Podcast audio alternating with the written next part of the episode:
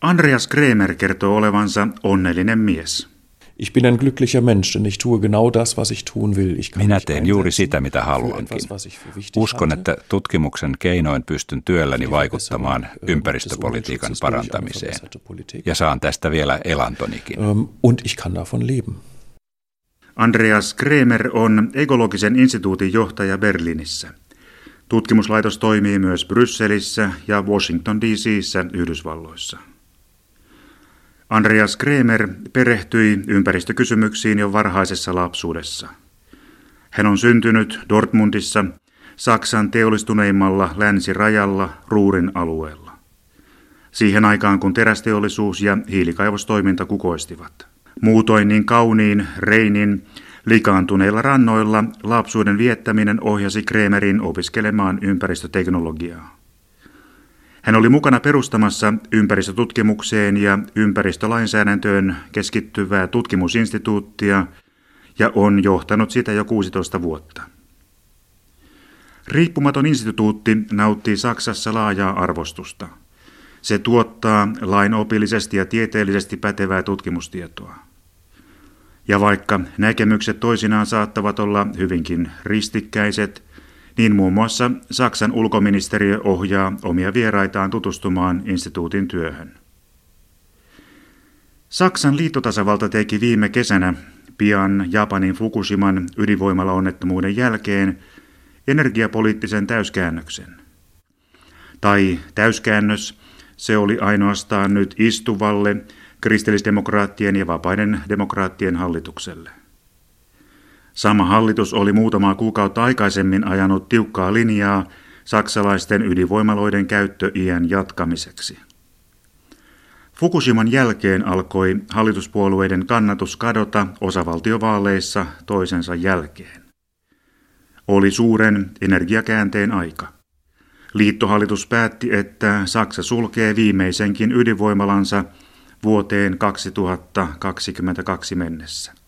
Zuerst möchte ich Ihnen sagen, dass die Entscheidung aus der Ensin haluan muistuttaa, että päätöstä ydinvoimasta luopumiseksi Saksassa valmisteltiin jo 1970-luvulla.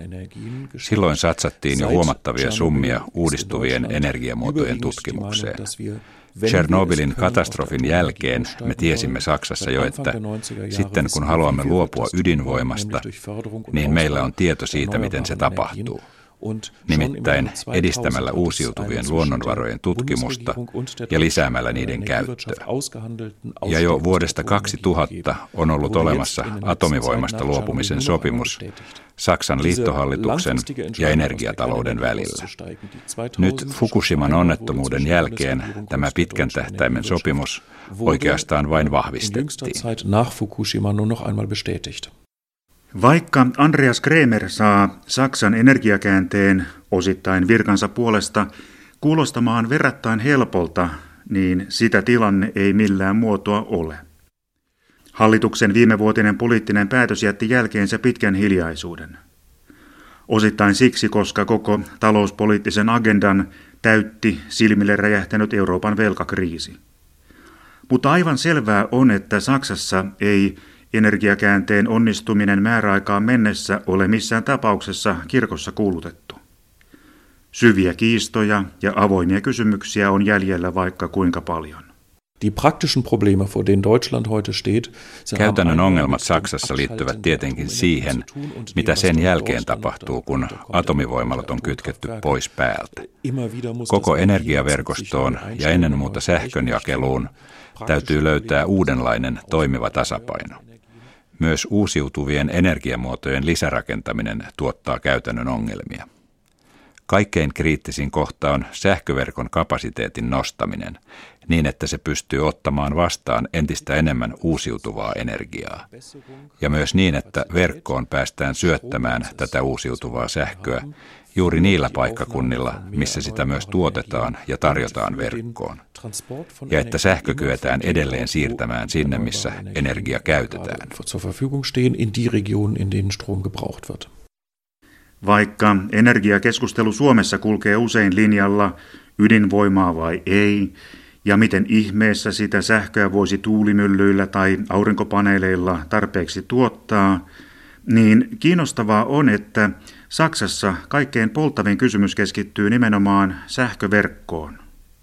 Ja mielenkiintoiseksi sähköverkkokysymykseen tekee siihen kätkeytyvä filosofinen näkökulma sekä sukupolviristiriita.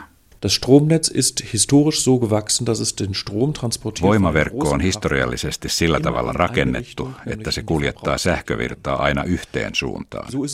Nimittäin suurista voimalaitoksista niille alueille, missä sähköä käytetään. Näin on aina ollut, mutta tämä ei voi olla huomisen malli.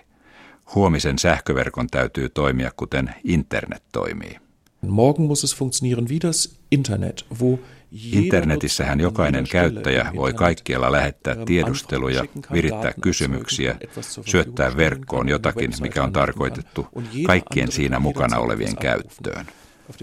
Jokainen voi tuottaa ja tarjota nettisivun ja siihen liittyviä palveluja, ja jokainen voi milloin tahansa vetää palvelusta jotakin pois. Internetissä risteilee tietoja edestakaisin, samanaikaisesti kaikkiin suuntiin, ja se on silti täysin organisoitua. Tulevaisuuden sähköverkko on juuri kuin internet. Ja kun sähkövirta kulkee jatkuvasti kaikkiin suuntiin, niin se tulee kaikkialla myös tasapainottamaan tarjonnan ja kysynnän. Mutta tämä on edelleen sitä, mitä pitäisi tapahtua. Mikä todella nyt on tilanne, on edelleen toinen juttu. Wir haben einige Regionen, vor allem in Süddeutschland, in denen Meillä on eräitä alueita, ennen muuta eteläisessä Saksassa, missä paikallisen uusiutuvilla luonnonvaroilla tuotetun sähkön tarjonta on aivan liiallista. Siellä verkko kuumenee, koska virtaa on liikaa. Näissä tapauksissa täytyy vain huolehtia siitä, että sähköä päästään tasaamaan toisten alueiden kanssa. Joko poikittaisyhteyksillä sellaisten osavaltioiden kesken, joissa paikallinen tuotanto tuotantoon vasta rakenteilla tai muuttamalla sähkö voimavirraksi ja lähettämällä se valtakunnalliseen jakeluun voimaverkossa. Ja täällä törmätään verrattain alkeellisiin teknisiin ongelmiin. Tarvitaan esimerkiksi lisää muuntoasemia, missä sähkön kulkusuuntaa kyetään muuttamaan. Perinteisesti koulutetun energiataloustieteilijän päässä on näkemys, että jossain täytyy olla oikein suuri voimalaitos, joka määrää muiden voimalaitosten tahdin. Tarvitaan siis suuren suuri hiilivoimala tai ydinvoimala, jota varten sähköverkko suunnitellaan ja rakennetaan. Ja kun se suuryksikkö on käynnissä, niin siihen voidaan sitten kytkeä pieniä voimaloita varavoimaksi. Das ist eine Philosophie, die aus der alten zentralistischen ähm, Tämä on vanhan keskittyneen sähköhuollon filosofia. Nuoremmat ihmiset ovat kasvaneet internetin maailmassa ja eläneet koko ikänsä itse itseään tasapainottavan verkon kanssa. Näillä nuorilla ei ole mitään vaikeuksia käsittää, miten sähköverkko voi löytää jatkuvasti uusia toimintareittejä. Nuoret käsittävät, että sähköverkko voi toimia niin, että johdossa on vain ikään kuin kapellimestari.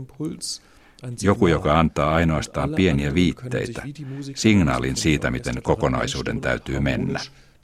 Ja kaikki loput, kuin orkesterin muusikot, hoitavat itsenäisesti osansa kokonaisuudesta ja pitävät verkon toiminnan tasapainoisena ja vauhdissa. Um Tässä on luulakseni kysymys myös sukupolviongelmasta.